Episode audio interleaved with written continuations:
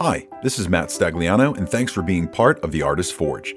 We're a community of creatives who help each other think like an artist by discussing creativity as a process instead of a skill or a talent. We believe everyone has what it takes to create something amazing, we just need some encouragement and inspiration along the way. What you're about to hear is a live recording of one of our daily discussions on the Clubhouse app.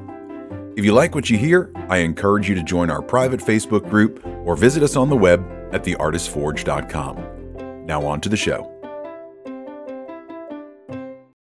Welcome to Morning Walk and Photo Talk with the Artist Forge. So glad to have you with us here at the end of the week after some fantastic discussions this week on managing conflict and confrontation.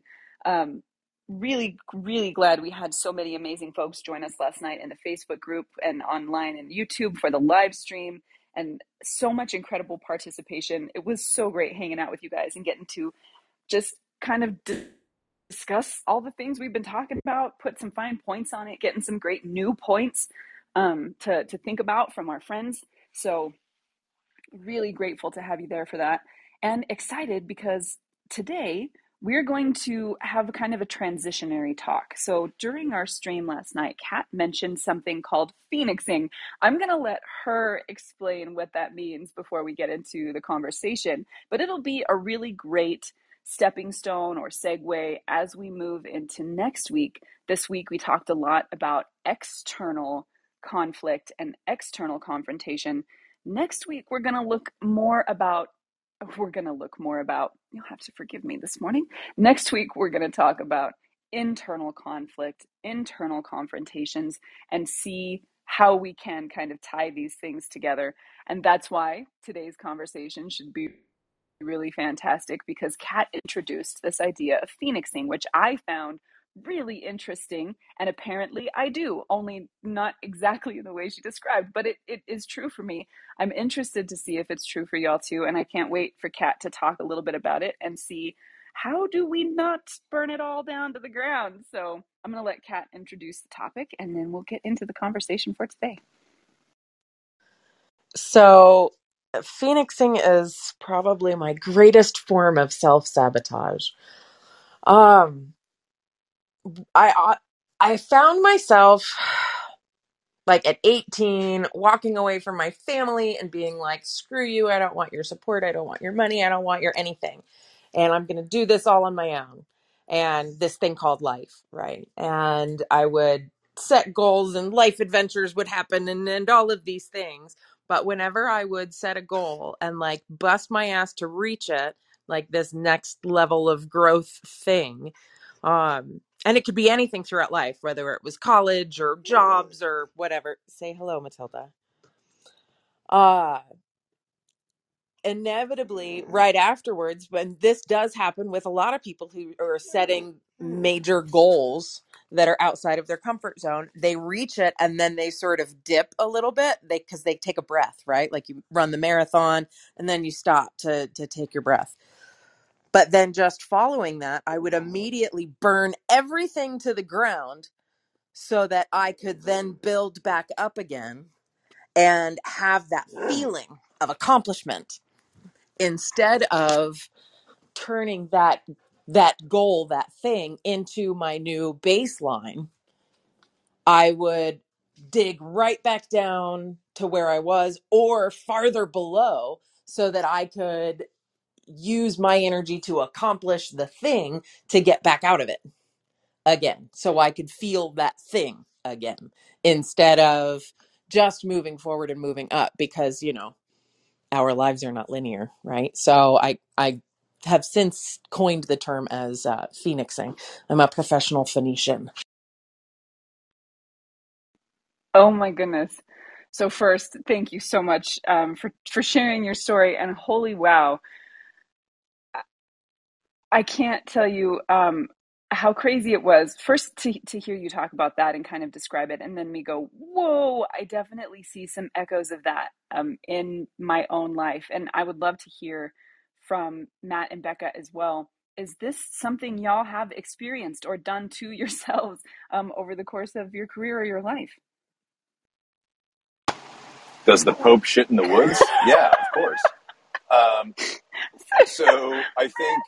Sorry. Good morning, guys. Sorry, it just Um, all of a sudden made me think of a bear replacing the Pope in the Vatican shitting in his gold toilet. So it, you know, whatever, whatever, whatever works. I've never been great at analogies. So, um, I think you know, Kat's coached me for years, and this is something that I do quite a bit. Not only the the Phoenician part of it, but the the pure self sabotage. And I think I was talking about this a little bit last night on the uh, on the webinar about um, upper limits, right? But yeah, I found myself burning down and reinventing myself over and over and over again. And it wasn't until Kat really talked about it last night that I felt that I had a connection to that. Um, I just thought I had that seven year itch because it seems to be in my life about every seven years, um, I go through a complete reinvention of myself. First, it was you know, going from biotech into high tech, going from high tech to the bar industry, the bar industry to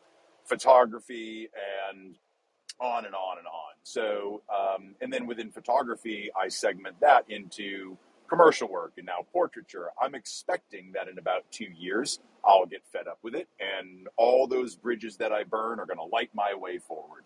So, I think, yeah, this is something that I go through quite a bit. And it's only until recently, probably in the past year, that I've started to notice those behavior patterns that force me to take a hard look at why I'm doing it and dig a little bit deeper. Why do I feel this need to self sabotage? Why do I feel the need for reinvention rather than just setting some new goals and building upon it rather than starting from scratch every time? So, yeah, this, this hits really close to home. A hundred percent. Becca, um, what about you? Have you experienced anything along these lines as well? Yeah. I mean, this is kind of interesting to think about because I've definitely gone through various iterations of myself. And, um, maybe I've been lying to myself and like telling myself it was a type of adaptability when really it was some kind of form of self sabotage. I don't know. That's a crisis to have at 6 a.m. it's it's definitely something to think about, right? I mean, um, I so the way that this that this idea kind of manifests in my life is that I, if you've never heard the term multi potentialite before, um, it's a word that kind of describes those of us who are passionate about many things and we have skills in many areas and we never seem to be able to cut everything off to be able to focus on one of them. It feels like chopping off limbs. Um, and so it it makes our focus spread out over many things which makes it really hard to get ahead um, because you don't have the the same amount of energy to put into the area that other folks do who can focus on just their you know their their portrait business or you know their novel writing or whatever it is. I'm like trying to write novels and trying to write books and uh, you know trying to to teach and have the artist forge and do my photography and all of that kind of stuff um, across many areas. So it, it becomes a little bit of a problem. But the the biggest part i've noticed that falls in line with what kat is describing is that once i start to hit milestones within an area um, that tell me I'm I'm getting close to mastery, I I start to get disinterested, and I'm like, ah, how about this new thing? I will learn how to make armor out of foam, or I will start painting with oils, or I will start doing hand embroidery, or sewing costumes, or whatever it is. All of the sudden now, um, I I find that I'm off looking for the next high, which I think there must be something for me in that process of getting those advances in skill i think i must be chasing those things because i'm i'm constantly moving into areas that i have not a lot of experience in and ignoring the thing that was getting me you know farther down the road all of a sudden and I've never actually abandoned anything. I always come back to it. But of course, now I'm gaining this passel of things with me that are just getting really heavy to carry around. And I don't seem to be able to leave any of them behind. Um, whereas if I had if I had stuck with the one thing, um, even having the other things as kind of satellite things I enjoyed, but the one, you know, direction I was pushing in, and moving past those goals and into the next realm without just jumping ship i really wonder what the difference in my career would be. And like you becca i'm now questioning myself on is this in some aspect of my personality that that just manifests itself this way? Or am i actually sabotaging myself? Um and if i am why? Why am i doing it? So i'd love to hear kat like you realize this about yourself. What do you do? I mean do you have any ideas for how we is this something we can avoid is it something we can fix is it just like what happens what's what happens now You know, it's interesting when you talk about like the the multiple interests and wanting to go and do the things, right? Uh, I remember in high school when I went to um, a magnet high school, which was, and it was magnet because it was a performing arts high school. So like people that were districted for the school could go to the school for academics and standard high school experience or you could audition out of di- district to really focus on a particular type of art. So for some people that was you know like 2d artwork for some people that was music for some people that was film dance theater so on and so forth. And uh, i was there on music and uh, as a singer but I also was involved in theater troupes and I painted and I did all the things. And this bass player that I was in class with looked at me and he was like, What the fuck, Kat? Like, just pick one thing. Like, you don't, you can't do all the things. And I just remember looking at him and being like, The fuck, I can't. Why? Like, why do I have to pick one thing? Um, because, you know, you have that, that interest and that enthusiasm and that joy that comes through when you're when you're really into something. And you know you don't have to pick one thing out of a space of love. However professionally like you know you can't ride two horses with one ass kind of a situation uh, because it's splitting your focus. Um, and i realized that in that college darkroom class, right? When I was studying film in college and being like, oh, I don't know how to make a business out of this. So I'm just going to do it for fun and whatever. And it would just turn into a hobby. And then sound engineering didn't work and like all of the things. And so I noticed that I'm starting to Phoenix things when I'm intentionally making choices that I know are not in my best interest for my current goal and that could be not necessarily in the form of distraction with another thing that I like, right? It could be in the form of, oh, well, I think I'm going to drink tonight. I know I have like 47 appointments tomorrow and six photo shoots and like all the things. I think, yeah, whiskey sounds like a good idea, right? Because I know that I'm going to be like, ah, fuck my life the next day. But then at the end of the day, I'm going to get through it and be like, see, Kat, you're fine. You got through it. Everybody had a great time. You accomplished all the things um, but I know when I start making those choices out of a distraction space versus even a self care distraction, right? Like, can be, you know what, I really need to go to bed because I don't want to deal with the work that's in front of me. So it's that avoidant tendency. Um, and then, you know, that can definitely steamroll. Like, I think after our call last night, I was up really late working on a, an editing job for a client because I'd said I would do it and because I didn't give myself enough time to do it. And I overpromised and was like, no, Kat do not go to bed and apologize later. Just do the thing. And that was in my best interest, even though it was making up for the fact that I just put myself in a shitty situation. Does that make sense? yeah and i'm you know i'm just thinking about like uh, how do we so once we've realized that we have this tendency to kind of burn everything down um you know once we've reached that place is is that avoidable i mean is that something that we can start to build into ourselves and go okay i recognize that i do this. How do i stop myself from doing it next time? And it's cool that for you some of that is is starting to become um you're realizing you're doing it to yourself. Um how do you think we how do you think we integrate this idea so that it doesn't become having to start? Um i think you have to recognize what your tendencies are you know like you have either an anxious personality type or an avoidant right? So i mean that's to oversimplify. But for me i'm avoidant. So i start to notice myself doing those avoidant behaviors and that's when a flag goes up and i'm like oh uh-oh what am i not looking at?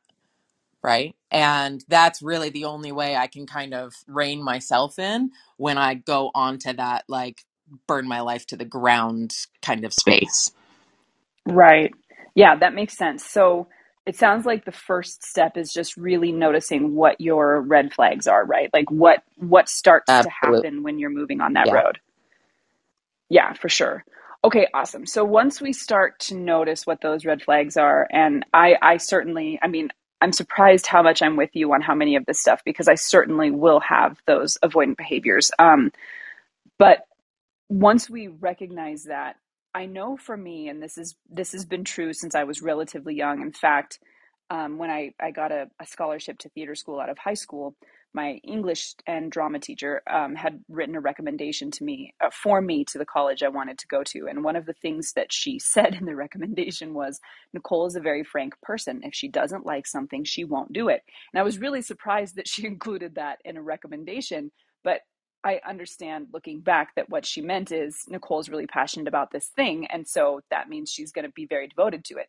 Um, but like to hear her say that and then to think of myself now and the fact that once the the blush is off the rose all of a sudden it becomes much much harder to stay in the game past those initial gains i know i mentioned you know when i'm building those skills you you reach those milestones and you're like hell yes i am awesome and then you keep going you're heading for the next milestone. But all of a sudden, when you get closer to mastery or closer to, I don't want to say necessarily mastery, but um, when you get closer to being really conversant in a skill, those milestones get a lot farther apart. And all of a sudden, it doesn't seem like it's worth the effort to continue to trudge along to the next milestone do you have any tips for how we keep ourselves on the path? Like i've seen the red flag.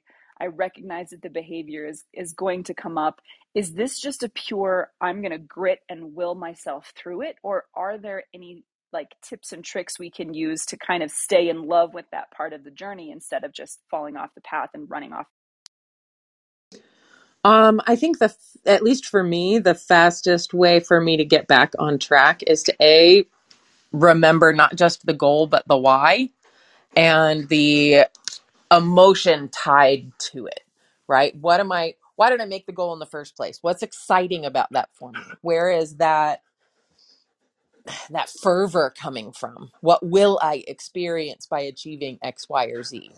Uh, and the fastest and the sooner that I can get into that heart space, the easier it is for me to get back on track and be like, you know what? No, set the boundary, do the thing. that makes a lot of sense i love hearing your pup being like give me the lovin's pay attention to me She does um, this thing where when she can hear other people, whether it's a video call or clubhouse, like she knows if she bugs me enough, I'll just let her go do the thing and play with her frisbee outside. So she's like, "Oh, clever so frisbee." clever pooch Yeah. Um, I think it's it's really interesting you mentioned that, and I'm drawing a lot of correlations between a conversation that we had a few weeks ago. I mentioned how staying with a skill set in a big way or or a discipline is kind of like marriage. You have that initial the excitement of you know the the romance and the butterflies in the stomach, and you can't wait to do the thing and um, see the person and you know there's there's so much um, initial joy and passion excitement of exploration there. And then you're together for a little while and you you begin to kind of settle and pretty soon you become used to one another and those initial passions and that you know um, the physicality of the emotion the butterflies in the stomach and the sweaty palms and all those things that make first love fun start to kind of disappear because that's the nature of um, that's the nature of becoming familiar with something but another thing replaces it those you, it's like going from a, a sapling to a full grown tree. You've got these deep roots and this calmness and this settledness that is really beautiful and fulfilling in its own way. But getting there can be a really difficult prospect. And I love the idea um, of being rooted in your why as a way to make sure that you don't abandon the project on the way, um, which is, of course, why we spent all of that time asking ourselves, well, what is our why and how do we get to it and how deep do we have to dig before we find out what root is deep enough that it's going to keep us here for this entire time instead of just, you know, falling off the rails. And it might also be important to think about the fact that there are certainly times in our life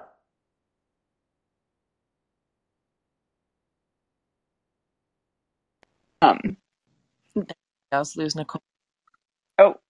Am i here? Oh, I can hear you now. okay. Um, i've been having weird service inside my house. Um yeah and uh, so there i think are certainly times when we we should burn everything down right? It, it's it's time to move on. Um and uh, many of us wouldn't be where we're at if we had not made those decisions but then you you had to wonder where would i be if i had like if i had stayed or if i hadn't stopped or if i had pushed on past it um you know where would i be? There's so many possibilities in my mind that becomes terrifying. Like what would have happened if if i forced myself to stay on the path? Am i giving up what my future would have been otherwise? Well i mean yeah apparently i I've am. I've often wondered about the thing, right? Like uh, regrets are are funny. Um, one of my biggest phoenixing moments was getting accepted into Juilliard and then deciding, no, I don't want to do that. I think I want to drink OE 800 and do a bunch of drugs and get married to this dude I know I'm not going to stay with forever. Uh, yeah, I think I'll do that. And now, you know, at 45, I'm like, what would have happened had I actually gone to Juilliard and done the thing, right? And uh, how different would my life be today? But I, you know, very, very different. Very. Hey guys, can I jump in on this? Because I love this point, and it was something I was thinking about on the drive home. And I'd love to redirect that just a little bit because, and I'm going to get a little bit woo woo, as you know me, um, but every moment of our life leads us to exactly where we are, right? And the conscious mind can say, well, what would happen if I had done this? And what would happen if I had stayed with that guy or stayed in that job or done that thing? Sure, you can do that and look at it as negative, or you can frame it and say, that was exactly what the universe or God or whatever your guidance is was the right thing for me because it avoided a lot of pain down the road, right? So I know that the self sabotage thing can sound really negative, but it might be just course correction from deeper parts of your subconscious saying, I'm not supposed to do this. I am supposed to go down here. And it manifests itself in maybe some, you know, some more socially destructive behavior. But I think we really need to look at it in a way that it's just constant course correction to where we're supposed to be in life rather than living with regret and saying that that was a wrong choice or I shouldn't have done that. I think the phoenixing can be rebirth and regrowth and you know something extraordinarily positive rather than looking at it as burning something to the ground. And it's just it's the way that I'm starting to look at it. Um, and it just feels right to me to look at it that way. I'm not saying it's right or wrong. It's just how I'm I'm approaching it. i think that's a really you know i mean clearly we, we kind of were touching on the same point there and i think it's really interesting to think about because maybe what we have had in the past as examples of success have often been only a certain kind of success. And what I mean by that is, you know, when I think about, without diving too deep, when I just think about what it would look like to be successful in my career, I imagine reaching the pinnacle of it and being known for what I do and having my services be desirable and having a long history in that career and you know you you you think about the folks who've been doing it for a long time those people who you know you know their name like you know we think of Annie and we think of all of these photographers who have been in the game for years and they've kind of they've reached about as far as you get you know with with photography. Um, and what we see and i believe that those are the examples that are often held up for us as this is what success looks like and this is what we should desire but we rarely ever hear stories of success that are, you know, I have done this thing and this thing. I did all of these things. I'm I'm I love my life and I'm happy. I've had all of these amazing, very varied experiences. Um, and I'm I'm living the life that I want. I, I don't regret anytime I burn something down. I ended up exactly where I should be. Um, and I think we don't have a lot of those stories because they don't fall very neatly within that hero's journey, right? Like they they're not linear. They don't have a neat conclusion where we can draw these um, interesting morals or whatever. It it's much more of a messy ride. But that doesn't necessarily mean that those aren't success stories. They just aren't as easy to tell stories about. And maybe some of the feeling that something wrong is happening is coming from not having stories like that to hold up as examples of success if that makes any sense. I'm literally thinking out loud so let me know if that sounds completely crazy but um, maybe that's why when you initially mentioned this this idea Kat um, maybe that's why my initial reaction was like oh no failure. You know what i mean? Um, instead of maybe this is some like you were mentioning matt some kind of internal course correction and we don't really have examples of that or at least not many where somebody says hey you know what success looks like? Like this. It's usually from the time i was little i knew i wanted to be a biochemist and so i trekked on the road and i had these difficulties to overcome and i almost made it and then i failed but i never gave up and now i've reached the end and everybody knows my name. Um, that's what we see, right? We don't see I started out as this, but then that wasn't right and I went and did this, but that and it was great while I was there, but I lost interest and then I went and did this. We rarely see that, right? As as the example. So I wonder if there's something to that. Um I see that we've got some hands up too, and as we are at the halfway point, I'll start bringing up folks. But Becca, I noticed you unmuted, so I want to hear from you. Um, yeah, and, I mean, I mean that kind of idea of what Matt was saying um, about rebirth is sort of where that initial crisis was for me, right? Because I've definitely gone through a lot of strange changes through my life, and my life is nothing like I could have imagined when I was a child or a teenager. Um, but I don't feel like that's necessarily a failure.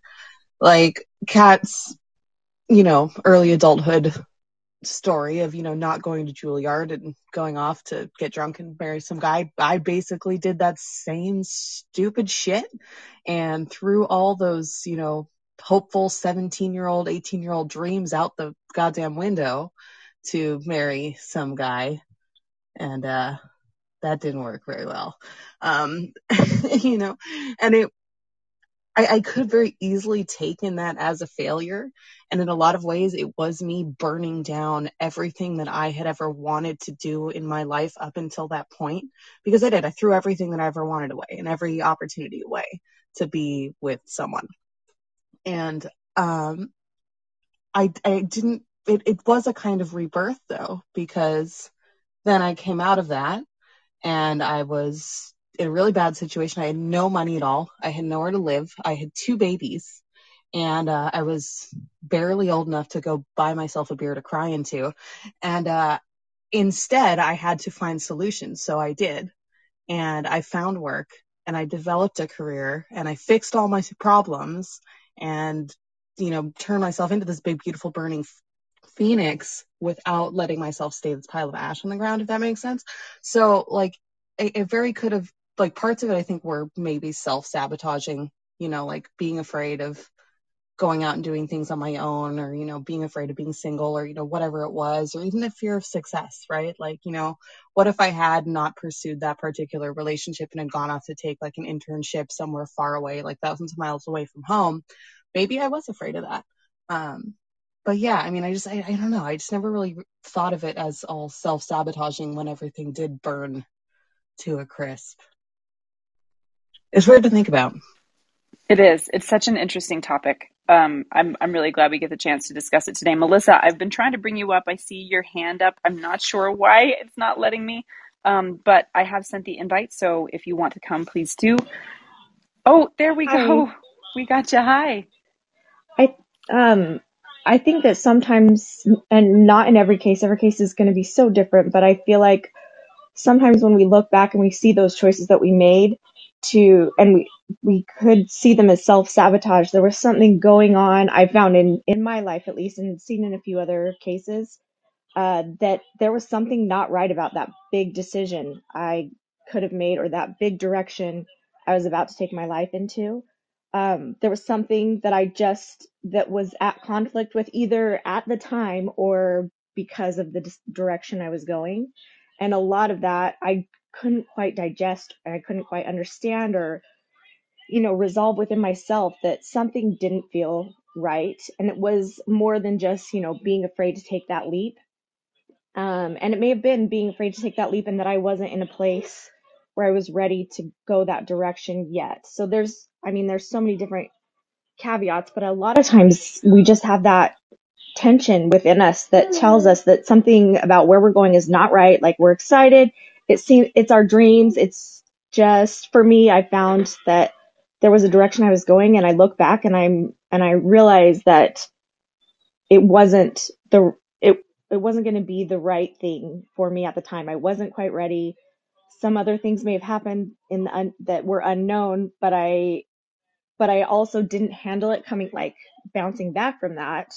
I did do some of that self sabotage because I was overwhelmed and I didn't process that decision that I had just made to go in the opposite direction I was planning.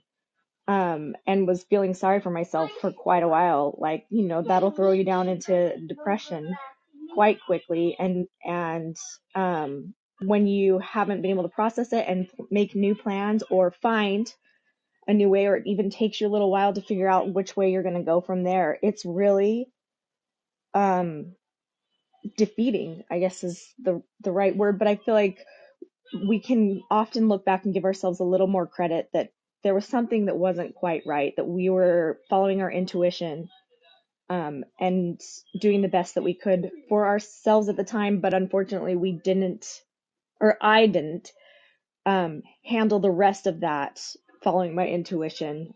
And I didn't realize that I was doing, that's what I was doing um, well. And it took me longer, of course, to learn the lesson and, and f- find the direction that I needed to go. But I, so my point was to give yourselves a little more credit sometimes, even though you may have not handled.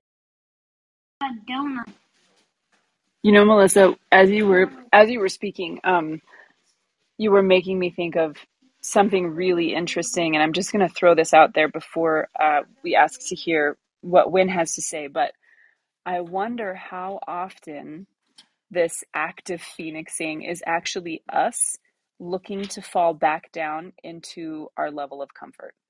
And apparently, my level of comfort is often being the learner and and gaining the new skill and not as often standing in my power as a master of my skill set. Um, what do I do once I'm there? What do I do then?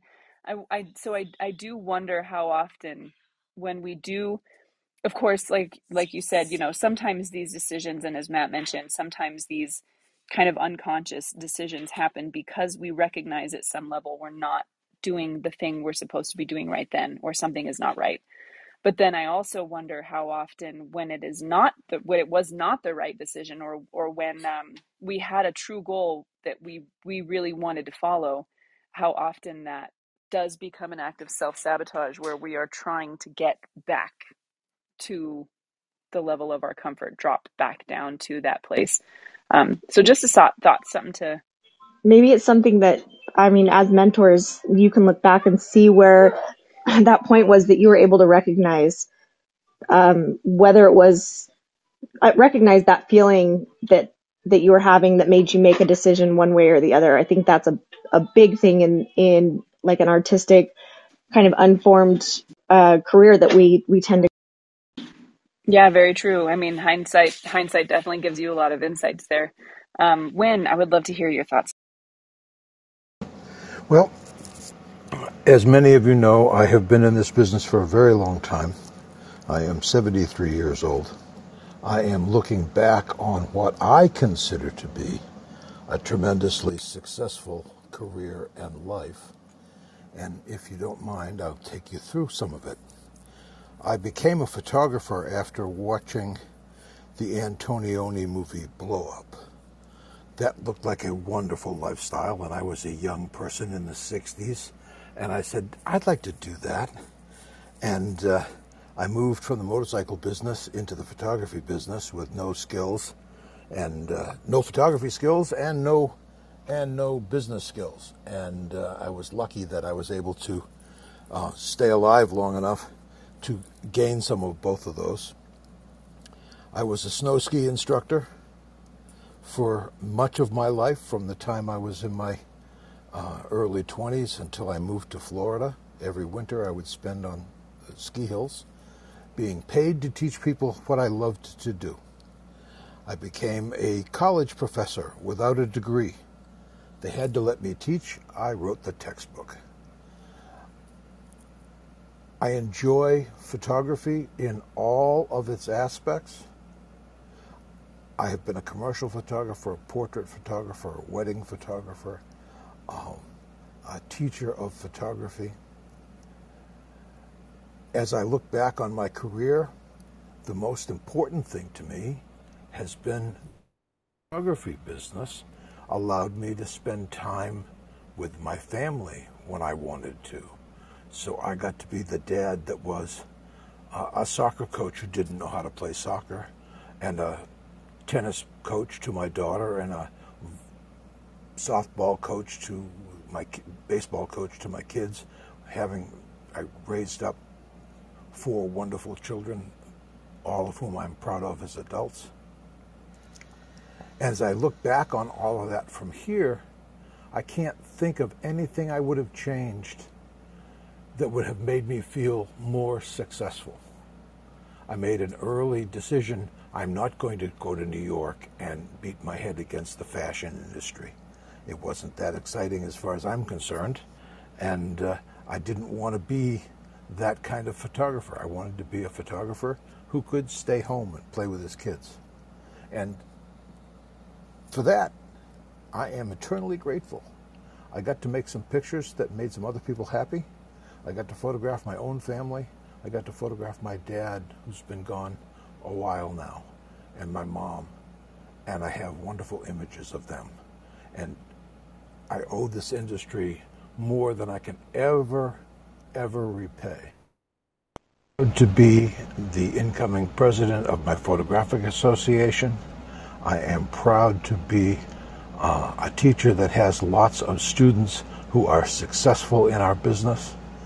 And I couldn't think of anything I could have done that makes me that would make me more successful in my own mind.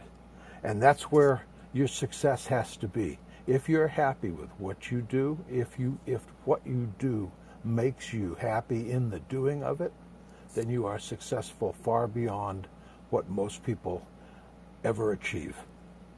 I'm happy to say that that's how I feel about it, and I'll shut up now.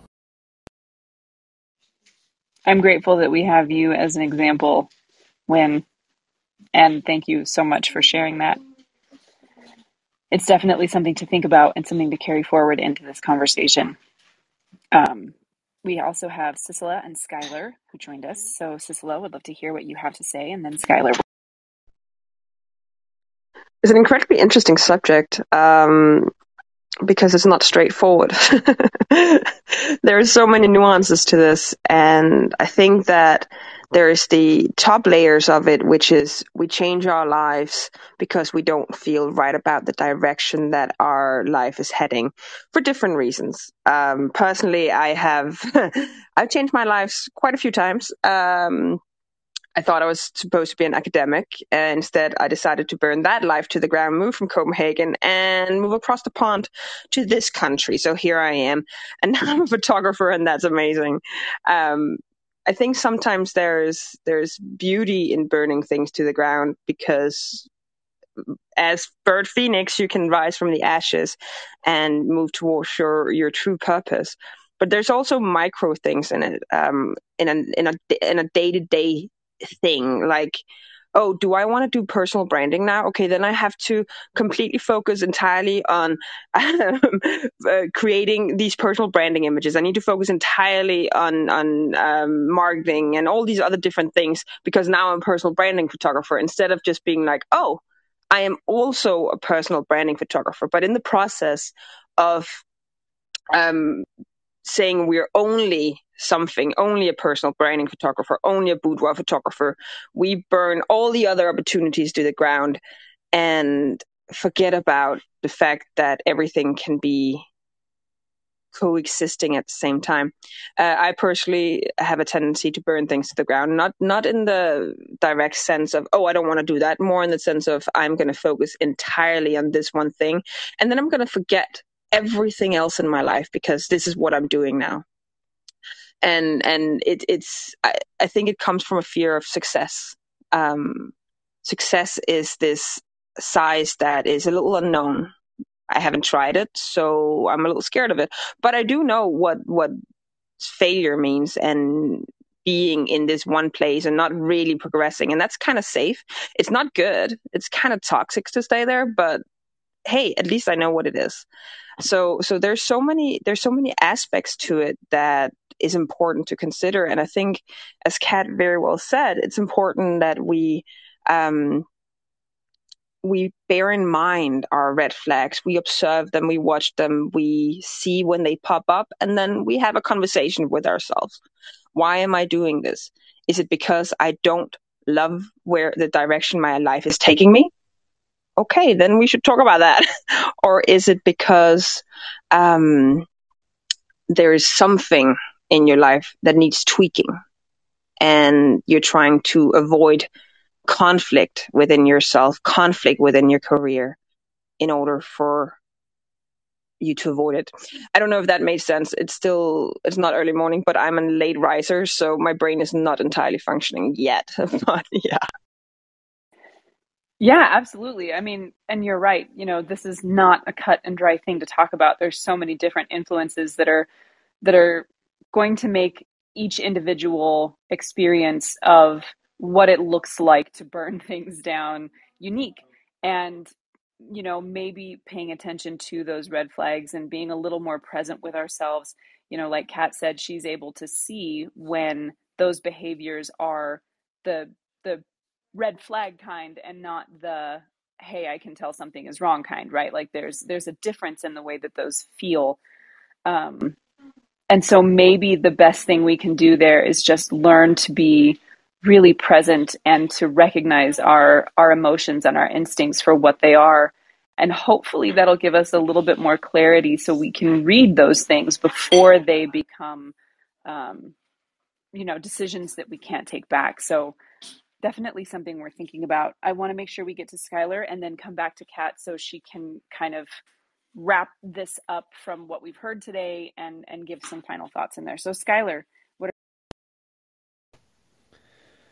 Yeah, Sisla, I really like how you asked the question of why am I doing this?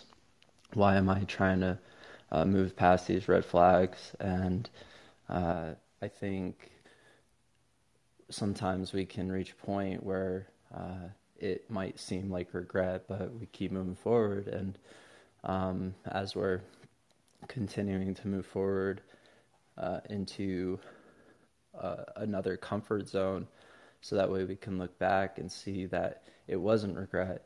It was really just not where we exactly where we wanted to land. And Nicole, I liked how you brought up uh, the comfort zone because uh, moving past these points of regret, right?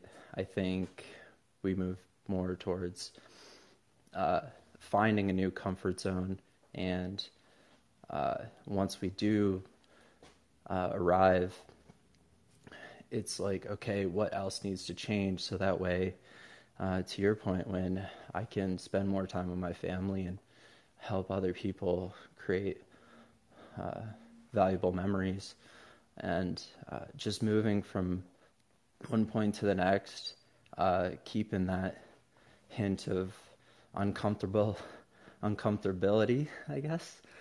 Um, and I think there's a lot of value in that. So I'm done. Yeah, I think that's that's a great point. Um, as you were as you were speaking and talking about what Sissela had mentioned, it actually made me wonder how often we confuse regret with grief. Um, and what I mean by that is, I think anytime we're forced to recreate our identity, whether that is through some unconscious decision we've made or through even the conscious decision to you know what i'm i'm going to ignore all of these things now and just focus on this one thing. Like you said kat it's hard to ride two horses with one ass. I apparently am very good at it. I must have a really big ass. But um um i mean good at doing it not like successful at it. But um it makes me wonder how often when we step away from those things, what we're really feeling is not necessarily regret, but just the grief of saying goodbye to the new thing. And if it's easy to confuse regret and say, oh, I shouldn't have done it, with the grief of now I have to learn how to be something, someone new. So, just a thought. But as we start to come to a close, we've had a lot of really fantastic observations on this idea of phoenixing. And I would love to hear, Kat, what you think of the conversation so far, what people have said, um, and if you have any final thoughts to leave everyone with as it relates to what's been a really, really fantastic topic. Um, yeah, I love the the way the conversation's going and the different perspectives around the topic, right? Like, um, you know, Matt noting the the soul correction right? The course correction from from your soul space. Uh, but one thing i definitely wanted to touch on that we can certainly go down a rabbit hole for next week. Um, mentioned that a lot of times that these things occur because of a fear of success and i definitely agree with that on a really big scale. Um, but one of the things that i've asked myself when that that kind of fear rears its head um, is you know there's that what's the quote uh, what if i fall oh darling but what if you fly?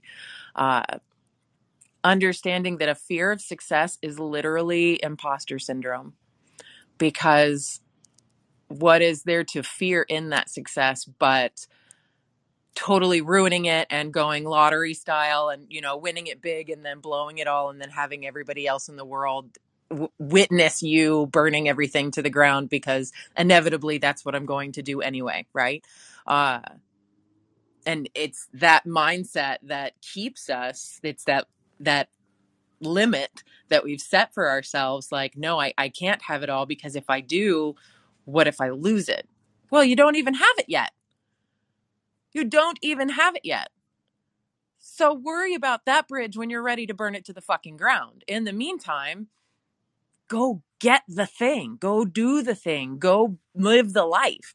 Um and that's that's why phoenixing is is such a dangerous form of self-sabotage because you know we're all here. We all have the the same the same grace of being able to live the lives that that we want to.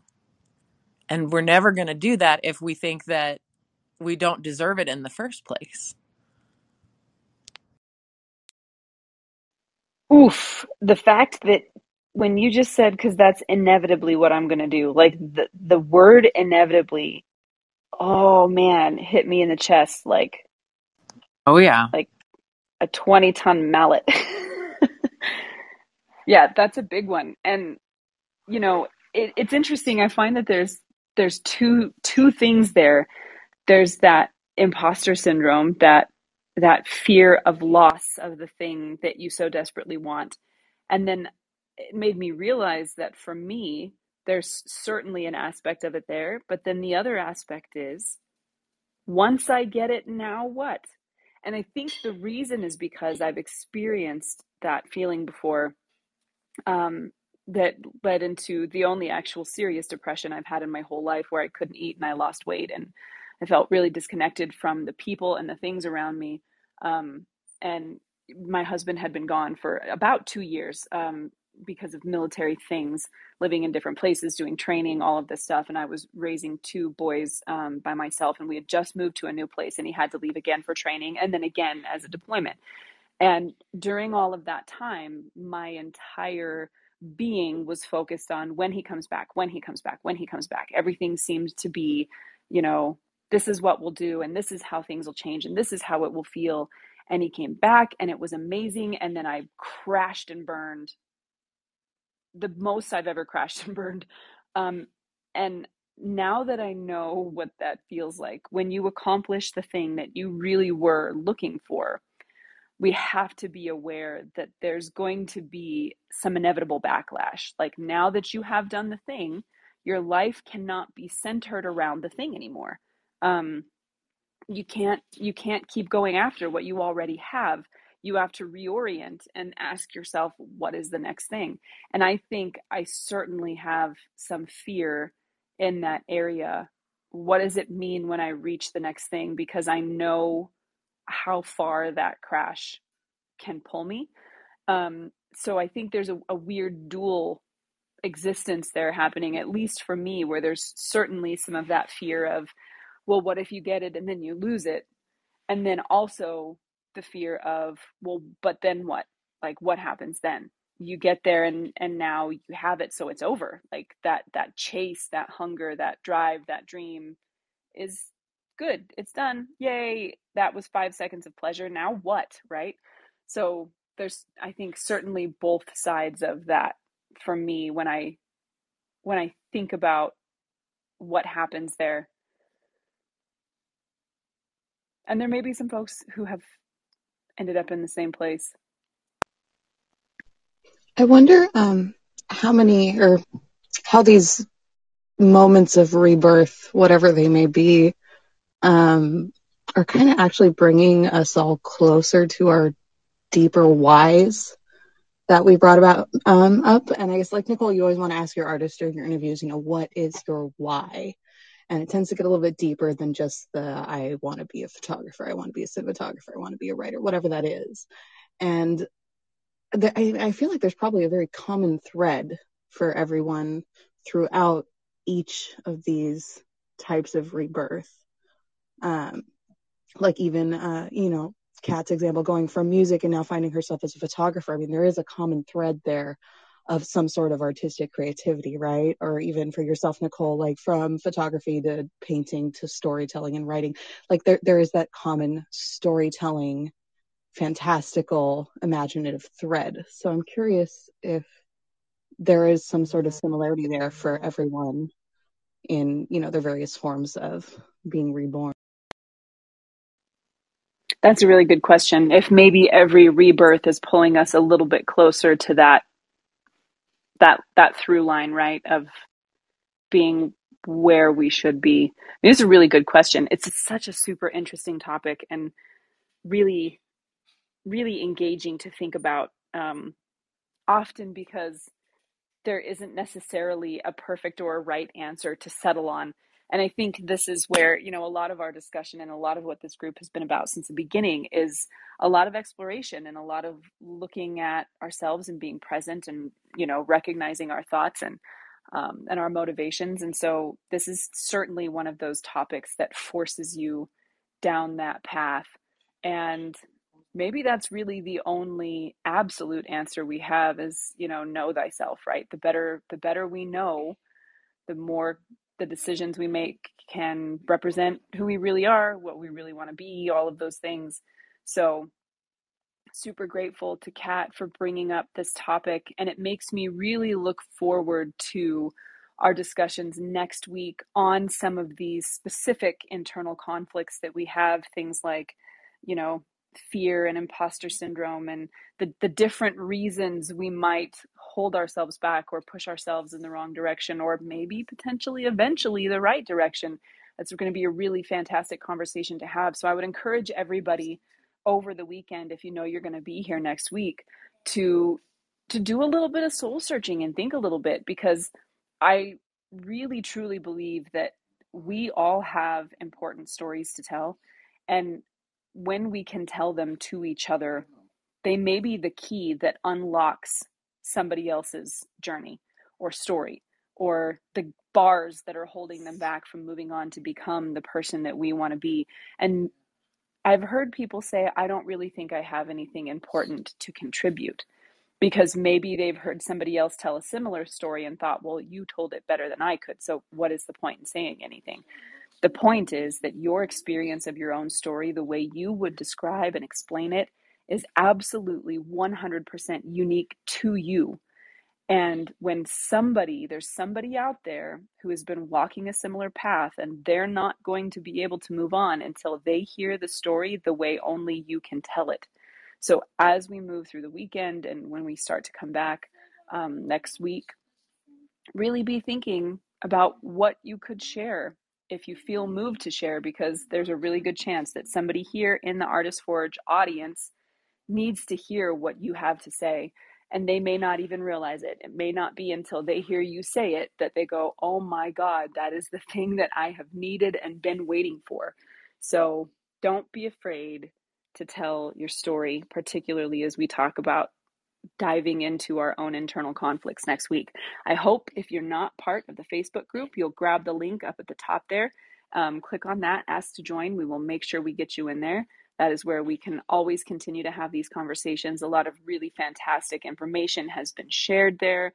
Um, links and resources that you have access to, as well as the live stream that we did last night, where we talked about the conversation over this past week, did some exercise in visual literacy, as well as um, talked a little bit about growth mindset. So, those are awesome things that you have access to.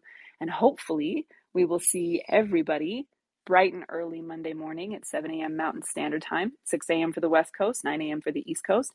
And go have a fantastic weekend. Go make something amazing. And we will see everybody next week. Thanks again for listening to this live Clubhouse discussion moderated by all of us at the Artist Forge. We hope you found the information useful and that it helps you gain a little bit of insight as to how you work on your craft. For more episodes, please join us each weekday on Clubhouse or visit theartistforge.com. Now go make something incredible.